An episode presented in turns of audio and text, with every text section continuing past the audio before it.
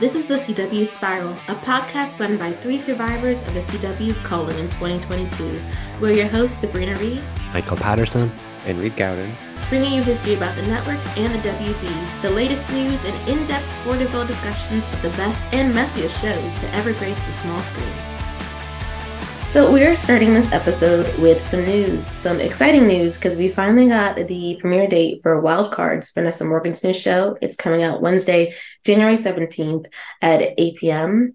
And the trailer has dropped too, so we're going to react to that as well. Uh, but just to remind you, she's playing a character named Max, who is a con artist who, as a get out of jail free card, is going to be working as a consultant with a cop. So it's giving comedic procedural and it is definitely her vehicle because the trailer is basically Vanessa Gia- uh, Giacomo's in it and he's doing his thing, but it's clearly she's they're both the leads, but to me she feels like the lead lead if that makes sense. Mm-hmm. She's serving. Mm-hmm. Mm-hmm. Looks like Big so time. much fun. Mm-hmm.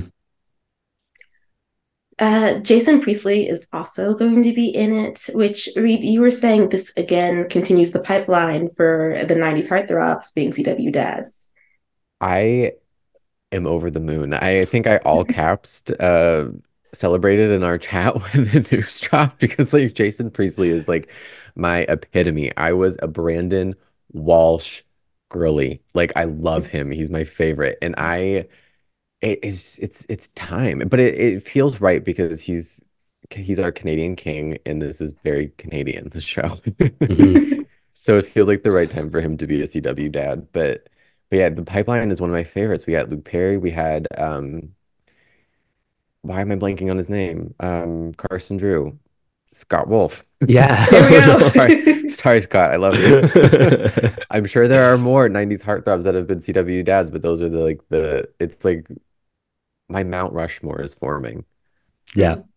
Yeah. It's so good to see a man, and it, it feels so odd that it's come from a Canadian show. Obviously, since we we're acquiring shows these days, but like we said before when we heard about the show that elements of it felt very CW esque. There's another one, so this is taking all the right boxes, and it's, it's starting to feel like a CW show on the CW again. And it's been a while since we've been able to say that, right? Mm-hmm. For sure it's very much too long. And it's like the one besides like Family Law season three, which is also coming out Wednesday, it's the 17th at 9 p.m. Um, it's the only premiere. Those are the two only premiere dates that we have so far. Like, and I hold them closely to me because I need more premiere dates. Uh, but as far as Jason goes, he's playing George, who's Max's father, and himself. He's a master con man. Uh, he is. He taught his daughter everything that she knows. He's very charming. Apparently, he's like the kingpin of the jail because he has influence amongst the inmates and with it's the guards. seriously so funny because Jason Priestley is the sweetest guy. I'm like, I hear this and I'm like, I can't wait to see it. he is so sweet in the trailer. When they, he's she's just sitting there saying, Dad, guess what? I'm a cop now. And he's like, What? got a, you got a badge and everything. The chemistry, I I felt it. The father and daughter chemistry. I yeah. I, I think they're gonna be like the best dynamic on the show, probably. Mm-hmm. Like, Although, I mean, the we had like whispers of the the um dynamic between Max and I don't know Giacomo's character's name. Do we know his name? Oh, is it Ellis? I think it's Ellis. That sounds right. Um, but like I'm already shipping because like I I'm like I've seen these shows before, so I'm like I know what we're in for. Mm-hmm. And like that first clip in the trailer, did we did I move us into the trailer reaction? yeah, let's go ahead. Let's move into it. Let's do that. but that first clip when like and I think it's the beginning when they she's in the detective's office and he comes in and it's very much a moment where she 1st mm-hmm. sees him for the first time and you can tell with that grin like he's in for it. Like he's met his match and i'm so excited. Right. No i love it as well and i feel like i love when we have re- two reluctant people who don't want to work together and suddenly they have the time of their lives and they're such a good team and they don't want to admit it. This show isn't going to reinvent the wheel but it's using the show so well and from a what two minute trailer I'm drawn in. It's so unserious in all the right kind of ways. There's and I mean, you know what? We don't need the wheel to be reinvented. Sometimes we just need the wheel, and we need mm-hmm. the yeah. wheel done correctly. Mm-hmm. And it, you, sometimes they're just not doing that. Like, come on, give us the wheel. Yeah, the wheel. exactly. and it, it, it's I feel like speaking of wheels and roll uh, puns, I feel like the show is going to be on a roll from the get go because the uh, procedural about the law can be very serious. This looks more in the vein of 911 Lone Star, and then it's just silly for the sake of being silly. And you know what? After some of the stuff the CW has been putting out recently, I'm looking forward to something like that. It feels like it can be an inherently CW show. We're definitely seeing a lot more of Canada than the uh, actual US show set in Canada would be because they're trying to create the illusion that we're in Central City or anything like that. But this show looks picturesque, it looks visual, it's out on the water, and yeah, I can't wait for it. It does take place in Canada, right? I mm-hmm. believe so. Yep. Yeah. Cool. Mm-hmm. Uh, for us, in regards to like Vanessa, though, she's really owning the space of this yeah. being her vehicle. Uh, the the layers that you can even see in the trailer is amazing. Uh, to talk about unserious, like the opening shot is her pretending to be this. Well, she's employed as this lady's maid, but there's no water in the bucket and there's no water on the sponge. But this woman just walks by like she's doing her duties and then she just plops the the sponge in and she's gone. I'm like, like, she's like, that's done. Grabs a beer and does it does her thing. I know. Starts to like steal, and then it's like this is just going to be really fun. I, I think it's about time we've had something very unserious on the CW mm-hmm. that's not like unserious uh, uh, plus a superhero drama because they've done unserious. But like, I think as far as like this, it's a great way to introduce like more procedurals on the show.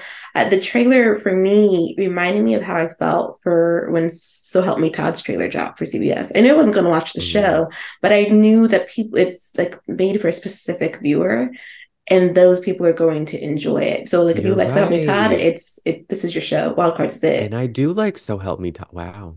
Yeah, you're right. It is like the odd couple pairing, like the lawyer and the hot mess son who's a detective. Yeah, yeah you're right. Mm-hmm.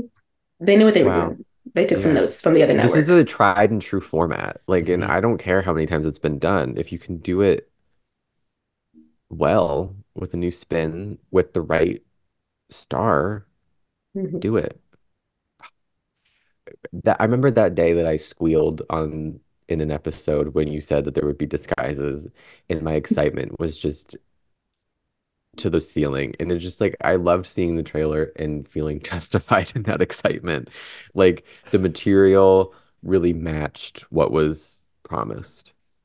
Mm-hmm. Oh, and we did get to see some of Max's disguises right. as well. like, yeah, yeah oh, I'm accent, in for the blonde yeah. wig. I feel your sugar, all of that. uh, it, it is one of those shows, though. It's going to be like running for eight to ten weeks, right? It's like eight or ten episodes long. Um, Whatever not... it is, it's not going to be enough for me. Yeah, but... right. No, but I implore I... everybody to watch it because they need at minimum six seasons. So do with that information what you will. But with it being a CW like co-production with this with CBC, can we just get uh like an early season two renewal like right before the episode drops? If like everyone else Burns can get it and so can Sullivan's awesome. Crossing, can we just mm-hmm. get that for mm-hmm. wild cards? It needs to be on long enough for Madeline Petsch to make a cameo as like Max's con artist friend. Yeah. The chonies are already she... manifesting. I saw that on Twitter. I need it. it's gonna be we all need it, I think. It'd mm-hmm. be very cute. Like who can match that vibe better than Madeline? She does Unserious so well. That's a compliment, by the way. I know, it is. no shade to Madeline. no, I mean Cheryl she, is one of the best for things seven seasons. Yeah, yeah, mm-hmm. that was she was providing the comedy on Riverdale for seven years. I, but uh, oh, I have a message for them all though. Um, I know more news is going to come out anyway, but like just for it to be expedient would be great mm-hmm. if we could just not a trickle, but like a wave. I mean, everybody else is giving us waves of information. Y'all can give us waves too. We love some overnight shipping. Mm, mm-hmm. And none of this, like, it might not arrive by Christmas. No. the new year is a coming, folks. Now, listen, Sabrina, you asked for news this time last week, and the wild card news is just Capcom, and So yes. that's specific to one show. So let's just hope it kind of blows up and as uh, it revolves around the other shows too, because it we've been very critical of a lot of the last year of the CW journey. this last week has felt a little bit exciting. So anything else in that direction is a thumbs up from me. I know. I wish I could Yes. tell uh, the, us six months ago that we'd get wild cards. Yeah, it wouldn't that have been uh, something to look forward to. I think the whole pod would have just been us like raving without having seen any footage, just only having the synopsis. like Christmas, the wild card is coming. yes. But what I don't want to see in the show, and I think this is a great segue into our topic for the episode, is I don't want to see an overwhelming amount of flashbacks Mm. to Max as a child learning about cons or being on cons with her dad. Some something I simply don't need much of. Hmm You guys might disagree.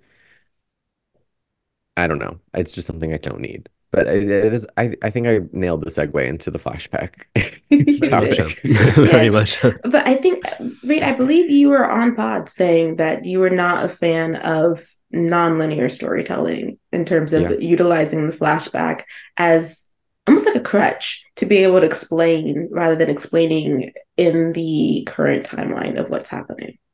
Yeah, I am a staunch supporter of the linear storytelling. Um, and you said we might disagree. I don't. The only thing I disagree with is that we might disagree. Um, because I'm a fan of show and don't tell, but I feel like a lot of shows you utilize the flashback um formula so that they can show us things we don't need to know. Um, there's a lot of things like let's to use that could have been an email metaphor.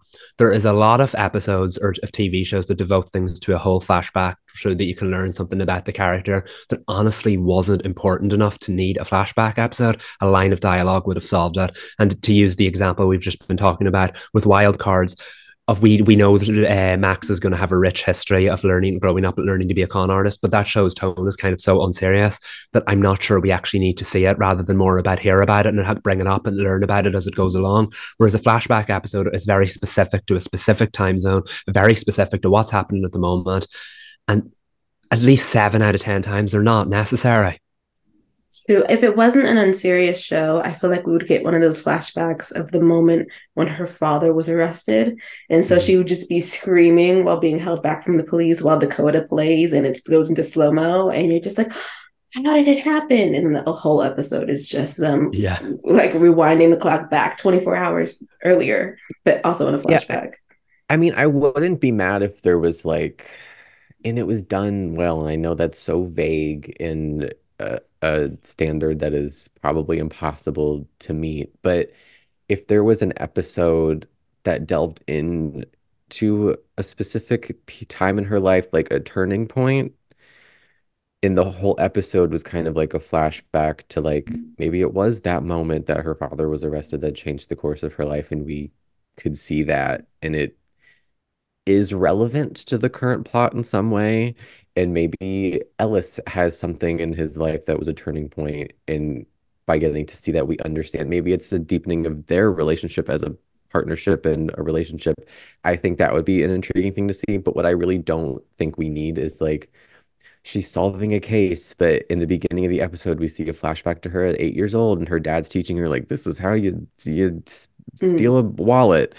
And then later on in the case, that's the lesson that helps her solve the case. I'm like, we don't need that every week. Like, just, it's been done, and it's like at this point trite. And I'm like, if they can find a way to do that, where it's not like a slap us over the face with like a, oh, everything she knows she learned from her dad, and we're gonna show you. hmm I feel like that's unnecessary, and a lot of shows really do that. They and to I think both of your points, um, there are some flashbacks where it feels like the only reason it, it exists is to explain something in the current timeline. Hmm. And it's like, you're right, Michael, just like a line of dialogue. Like Max could be pitch, picking a lock and he could be like, How'd you learn this? Like, my dad taught me. We don't need to see the Mm-mm. moment in time where her dad was like, You put this in here and you do this. And like, it's, we, we got it. We're, we're, we're with you. We're, we, Yeah. we got you. We understand. And and that's the thing. There are multiple types of like flashback episodes or like devices and how they're used. I would much rather a simple scene like the one where you said about the like dad helping her pick a lock to highlight her relationship with her father rather than getting a big long sequence just to show us why she knows how to pick a lock. It depends on how they're used from time to time. Um I'm you know me, you know I'm gonna bring up the arrow example because it's just like right there this is a show that did flashbacks for five years because Oliver spent five years on the island. So every single Such one of its commitment. five, right? so every single one of its five seasons, first five seasons, were devoted to Oliver. One of Oliver's five years on the island, um, and now in the pilot, um, y- I'm sure you've all seen footage of the pilot when Oliver's first found on that island. It shows him, and he's got the long shaggy hair and the long shaggy beard, um, and then he goes on, gets on that fisherman trawler, and he's taken back to Star City, um, and then obviously becomes a Green Arrow, so forth this show knew where its flashback narrative would start, and it knew five years from now where its flashback narrative would end. Brilliant. What we didn't know was where it was going to go in the middle because the writers didn't know where it was going to go in the middle either. Um, so throughout the whole course of that show, the five first five seasons, the first two seasons full of flashbacks, amazing. Some of the best flashback narrative you ever see. But by the time you reach the third one, it's like you said, Reed, Oliver's present day arc is starting to mirror his uh, island arc. So he doesn't trust Barry Allen in the present. Flashback to sometime he was stranded in Hong Kong and he didn't trust someone and didn't didn't work that right. So he has to learn his lessons from then And and apply like, them to did the that situation. did they know that that flashback existed before the storyline in the present happened, or did they just like like, oh, we could put that in there as a flashback of why he feels this way in the present? I think that's the question I want to get to. Mhm. It's like, why does the flashback exist? Mm. Exactly. Does it add anything to the story or was it concocted out of thin air? Because that was the issue with Arrow. We knew he started on the island, we knew he ended on the island. They had five seasons to play with whatever happened in between. So sometimes having like an end game point of your flashback narrative doesn't work because two seasons on the island, one season in Hong Kong, another season back on the island, and then another season in Russia before he finally got back on the island. Like they did a lot in those five years worth of flashbacks. And I all they had to do was just say spent five years on the island. Maybe we could have seen it sporadically, but that's because they committed to doing a flashback narrative in every single episode. They had to take the story in different directions, and it just it doesn't always work. It just I we use the term that the flashbacks can be a crutch, and I think it became a crutch for Arrow, which is such a shame because I think early on in its run it was kind of redefining how to use flashbacks because you don't see that many shows that you use them every single episode, and it was doing it really well. But of course, five seasons, as like Reed said, is such a commitment and if it doesn't add anything to the overall plot, which a lot of those episodes did not, it's like, what was the point in them in the first place? They start to take away from it than add to it. Yeah, I struggled with This Is Us, which is a show which is its format is multi-generational and it's not technically a flashback because they're showing us these timelines. And but there were just to preface, I do love the show, so I'm not like hating on it. But um there were certain episodes where they would flash back to the adult characters in present day to them as children, and the mirroring of the the storylines was kind of like it felt contrived, whereas there were other episodes that went into like the rich character histories of like certain things they went through that made more sense than s those certain episodes. And something that I struggle with when with nonlinear storytelling is what am I supposed to take away from this? Mm-hmm. well, as far as to go back to the use of the word commitment, it's interesting to say that though, because every season they have to come up with the new uh, storylines, and it's like so. It's like you committed to it, but you didn't really need to. It's fine to walk away from from uh, storytelling tools, resources, whatever that don't serve you anymore or aren't going to serve the story anymore. Because like, why commit to it? You know, like why? Like, Mm-hmm. oh, we did for two seasons. We've done flashbacks. We have to keep doing flashbacks. Like, you don't really have to. We could just move. We could just move forward. I think sometimes, like as writers, we get stuck in the way that we wanted to do something and can't move away from um it not serving serving serving us anymore. But as far as like flashbacks go, that I, that I really like adored, uh, Walker Independence. While, while you both were talking, I was like, there are two major flashbacks I can remember right now um, that happened in the show, and one of them is told from the deputy sheriff's perspective because he was reading letters, and that's how you find out about his relationship with Calian and how their friendship developed in the first place. And you learn about his wife too, um, mm-hmm. and and what happened there. And then, of course, the big reveal that Tom has been obsessed with Abby for some time now. And like that he's he was had actually already seen her and knew who she was from the beginning and then that way those flashbacks worked because it revealed uh, portions of the story that hadn't been told to us yet. And I think that's one of the big aspects of a flashback that's necessary is a, a revelation of some kind, something that turns the story on its head or ends up with a plot twist. Not that every flashback has to do that. Like in the Flash, a lot of the flashbacks are actually just very reminiscent about being nine and in love with Iris or being bullied. like so, like it doesn't always um they don't always serve the narrative, but in a lot of cases, at least for the Flash, the flashbacks really did work to create a a story where we we knew sort of what his life was like when he was nine and how it changed that um, that night when he saw the yellow lightning. Yeah, and that's a great example because I know Arrow got so reliant on flashbacks to show us what happened on those five years for Oliver, but dare I say the flashbacks and the Flash were actually more important because we constantly flash back to that night where his mom died and he saw the man in the yellow lightning throughout the whole first season. And it's only when you get to the season one finale that Barry actually travels back to that night and they do a healthy balance of old footage mixed with new footage because he's now in the timeline that was the ultimate payoff. That was worth it. That is why we spent so long stuck in the past because the Flash himself was literally going to get stuck in the past in the season finale and have to make this life changing decision.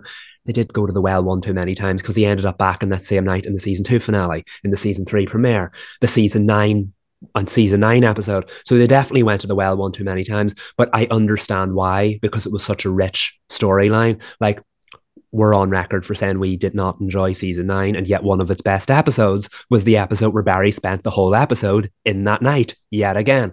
So yeah, maybe they went to the well one too many times, but when it's such rich material that helps the characters, that helps the story, you can't really fault them for that. And something you said, Sabrina, about relaying information, I think is a genius way because I know I've mentioned to you guys about uh, the show Neighbours that was on the air since 1985 and then was ended by its network in 2020. Well, obviously now it was recently revived by Amazon Freevee. That's the first time ever it's been off the air. So it's the first time ever Neighbours done a two-year time jump because we have to stay in the present day on a soap. And in the midst of it all, they decided uh, there were there were characters missing, there were story the story inconsistencies. So they decided to do a flashback week which brought back all the characters from the original series and showed you how the transitional period happened between that and the new series so that you can understand why some characters moved away, why they're no longer around. And I thought that was really effective because you don't really hear things like soaps doing that. So the fact is to lean on something that all of television has done for so long but that your format generally hasn't, to kind of relay information and reveal why this Neighbours a new chapter is different from the original Neighbours. I thought that was very effective. Um, and it does go to show you that the original idea of a flashback was to add something new, was to relay some kind of new information. And broadcast television tends to get hung up on it too much because it's a very easy device to do that. And maybe we've just gotten we've built up to a threshold. Like, oh, okay, here we go. Because at the end of the day, flashbacks disrupt the present day narrative. They always will. And like I said, between six and seven times out of 10, they're not always worth it in today's day and age. But if you do it right, it can be so effective. There's something to be said too about um, timing when it's deployed, not only in the season, mm-hmm. pacing wise, but when it's right for the story. And I mean, that's if you're using it as like a flashback episode and you're not using it as a consistent storytelling device where there's flashbacks in every episode, every other episode, whatever. But if you're going to do like a flashback episode, I think there needs to be a reason why it's happening now, both in the season and in the story, so it's not disruptive to the audience or the narrative. Mm-hmm. And again, mm-hmm. that is so vague and like like there's no science. I think it's just something you feel as a writer. But one of the um, flashback episodes that I recently watched and that partly inspired this discussion was I'm, I'm rewatching Revenge, which I don't know if I've recommended on podcasts before, but if any if anybody still hasn't watched it, I don't know where it's streaming, but it's a great show. Um, and I'm on season two, but the show does kind of do a lot of flashbacks. It's because I'm so used to the show it doesn't bu- bug me as much. There's a lot of flashbacks to the past when the main character is a child, which it works because she's dealing with a lot of like trauma from that time. But the flashback episode that I watched specifically took place in 2006, and this is the I think the season was in 2012. Um, but it took it it didn't take away from the storyline. And the thing that I loved about it is that regardless of, of if it didn't connect to the main plot, which it did for four different storylines, which was masterful in my in my mind because there were four t- complete stories told that carried over to the next episode that connected to the previous episode. It was my mind was blown. Um, but the episode itself told a complete story. Like I was the second I saw it was it said like Thanksgiving 2006. I was like, oh, here we go. I was like, I can't do this. But like I was invested. I didn't pick up my phone once. I was like completely enthralled. And I think that's another ingredient to a good flashback episode is like as a whole, it needs to stand on its own in so many different ways. I'm putting so much pressure on people writing flashback episodes, but I don't know. I think it's about time. The pressure needs to be on. Mm-hmm. I think, but like as a tool though, as a storytelling tool, uh, I feel like it has to, it can't just be something you do because it'd be fun to revisit this period in time or it'd be fun. I mean, it can be that, but like it's one of those, then make it like a standalone and we can just, or a bottle episode and we can just really en- enjoy it that way. I feel like when you use it, um, in a way where we're just trying to lay out the lesson of the episode, it doesn't really move you. You know, like it's the kind of storytelling that you use that works well when you're teaching a lesson. So that would be like in television that's for younger audiences, like a coming of age story, or um, or even younger, like for for school age children and preschoolers. Um, I mean, it can be effective, but it just feels like when it's television written for adults, flash like here's how she learned something and back in the past, and here how she's going to utilize it in this moment. Just doesn't really feel great. It just feels like we, we could have just it could have been left on the editing floor. But one of the flashback faux pas, the biggest one that I've seen, at least in, uh, regarding soaps, um, as far as like the way we used a flashback to try to tease who shot someone. Um, I hate, I mean, soaps do this all the time because they have to retcon things when they change direction. But like in Bold and Beautiful, was a big story of like who shot Bill. And his son, uh, Liam, was struggling because he was getting flashes of the night, which he didn't realize he had been there because he'd hit his head. Um, and he was like, Was I the one who shot my father? Like, um, and so the whole like for weeks we're like, did Liam? We, we're like Liam shot his dad. When is someone going to find out? Liam's like wants to put himself in jail because he's like, I have to tell them. I have to, to tell the police it was me. And then, and th- in order to get him out of that storyline and it not being him, you find out that it was actually his estranged wife Steffy's mother who shot wow. Bill. Steffy's always at the scene of the crime. um, and then I was like, but when you're like watching as watching as a viewer, it doesn't make sense then for him to remember walking into his father's house, picking up the gun and firing it. Mhm. How does he have Taylor's memory? They never explained because they That- use the same rem- footage. Yeah, that reminds me to to go back to Revenge, the pilot episode, which is Chef's Kiss, one of the best pilot episodes that I've ever watched. Um, it opens on a flashback where it's like setting up the mystery of the season. It takes place on at an engagement party, and it just we don't know any of the characters yet, but there's tension between every character in the room. They're saying things. She's wiping sand off her hand, and we find out a certain we're led to believe Daniel was shot on the beach, and we see all of the main cast members are involved in this, and then we spend the next, I think the reveal is in episode 14. So we spend the next few episodes like but they don't hit us over the head with like they don't ever flash back in those episodes to that moment. It's just like building those dynamics and telling the story and we kind of like piece together like but wait, if that happened, how did this, it like it messes with your mind, but the reveal does it feels like once they got in the room and they found like had the the actor dynamics or like how the audience reacted to certain characters or like what didn't work as they worked through the story. There were some things where like um there's one certain line where like Emily and her her I want to say best friend of me, they're like besties, but like she kind of hates him. It's really funny dynamic. She's like, you shouldn't be here. And getting to the actual reveal of that night, I'm like, that line doesn't really work, but they still put it in the episode to like see how all the puzzle pieces connect. But I was watching it again, I'm like, that line doesn't re- there's certain aspects of that of when they get to the flashback in real time, like don't particularly work, but they were like, you know what, we did it, we need to commit to it, and we're gonna find a way to make it work Mhm. which I commend. That's another thing I want to say is that I really commend writers that do flashbacks because simply I would not be able to mentally keep that in my brain. Like I want to know like do they write it down? Do they have a spreadsheet? Do they have like a map? How like wild does it get? Because I I think I would give up. Yeah. it's it can It be like a so lot. complex. Yeah, it can Yeah. really complicate things. Um, and that's a good segue into what I was the show I was going to reference. That new Apple TV show, Monarch: Legacy of Monsters, which is set in legendary at Warner Brothers MonsterVerse and the Godzilla and Kong movies. Um, we've had four movies now. Four, right? Four. There'll be five next year. Four movies about Godzilla and Kong. The human characters weren't all that great in it because they were monster movies, and um. Monarch's supposed to be this big shady organization that deals with monsters, and we didn't know, knew nothing about them. So the series decided to add some background to it. It's set in two different, technically three, but mainly two different timelines.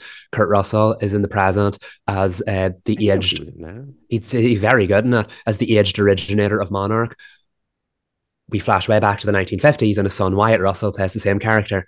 Um, so it's very, clever. very healthily balanced, and you can see the same mannerisms and everything. It's very, very good. Although there's an ongoing mystery because, like, Kurt Russell is like he, the ca- character is in the 70s, but logically the character should be in his 90s. So they're like, wait, how is this man still younger than he should be? So there's a lot of Yeah. un, ungo, unsolved mysteries going on at the moment, and it shows that Monarch, which is a shady organization now, is but in the 1950s it was started with the best of intentions as a, a, way to protect the world from monsters. The very first Godzilla movie opened with um, the, the army trying to destroy him in 1954, and then he resurfaces in 2014.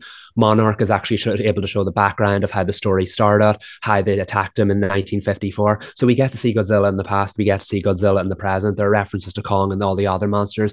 So it I like that because I remember when I first saw it, I was like, "Mm, I don't know if I like the fact that it's going to be set in two different timelines because of all the flashback stuff.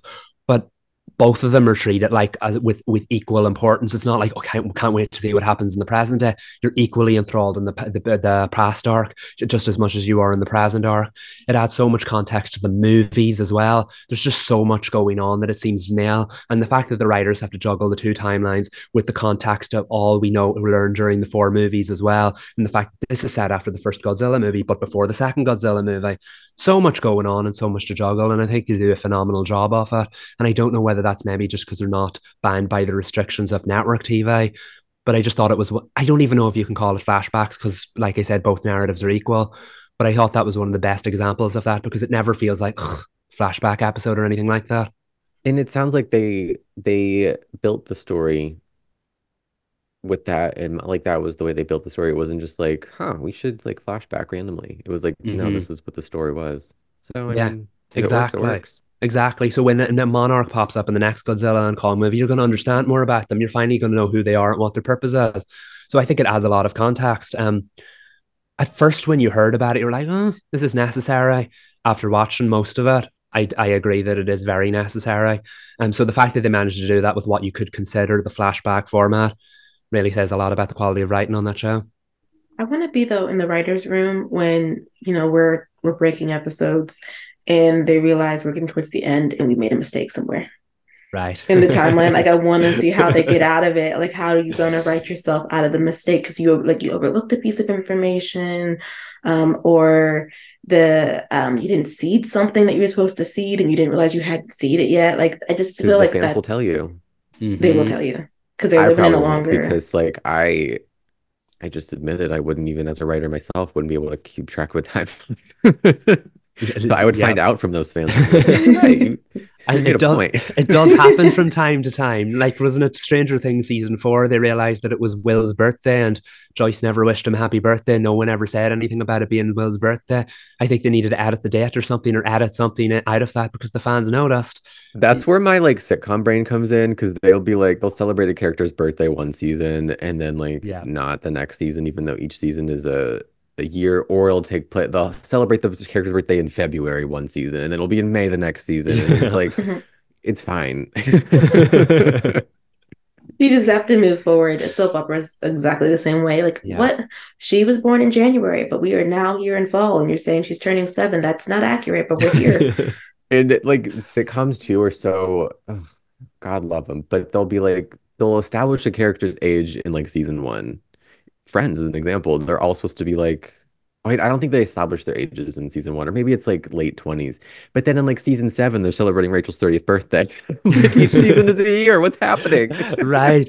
Um, in the soaps over here, we have something called rapid soap aging syndrome. yes. And it's when a character disappears like they're 12 and then they return two years later and suddenly they're 18 and they age them up so they can do more storylines. But the soap's timeline has just moved from 2020 to 2022. There's no That was reason why Marissa's that character sister is in the OC. She was just baby Shailene Woodley in season one, and it was like teen Willa Holland in- by season three. No. I love that. My favorite version of that um, for the rapid aging is uh, as it turns, Luke goes into the barn as 12 years old, comes out of the barn in the next episode, 16 years old.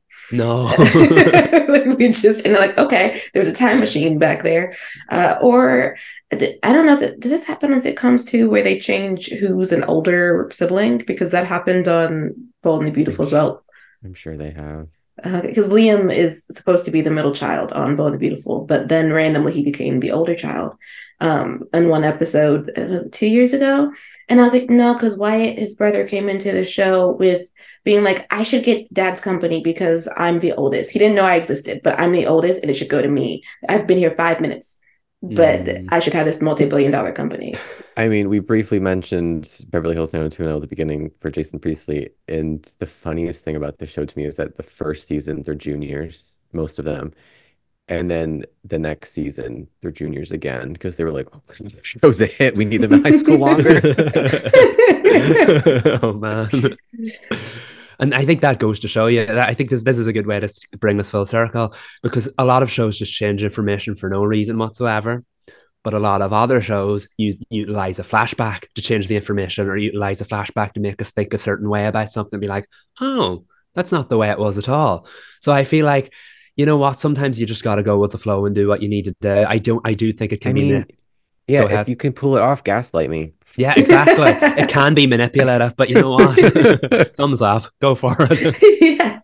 I feel like that's where the episode should end. And next week, flash forwards. Just kidding. All right. Well, thank you all for listening. Um, let us know what your favorite flashbacks are or moments in television that had you scratching your head because they changed something that they literally had just talked about in the previous episode. Uh, but thank you for listening. We're the CW Spiral. I'm Sabrina. I'm Michael. and I'm Reed. Bye, y'all.